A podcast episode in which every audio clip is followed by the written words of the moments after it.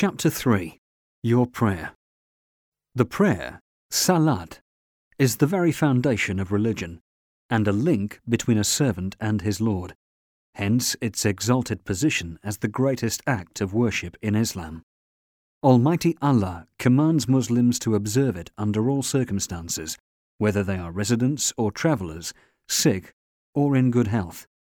Contents: Position and virtues of the prayer in Islam.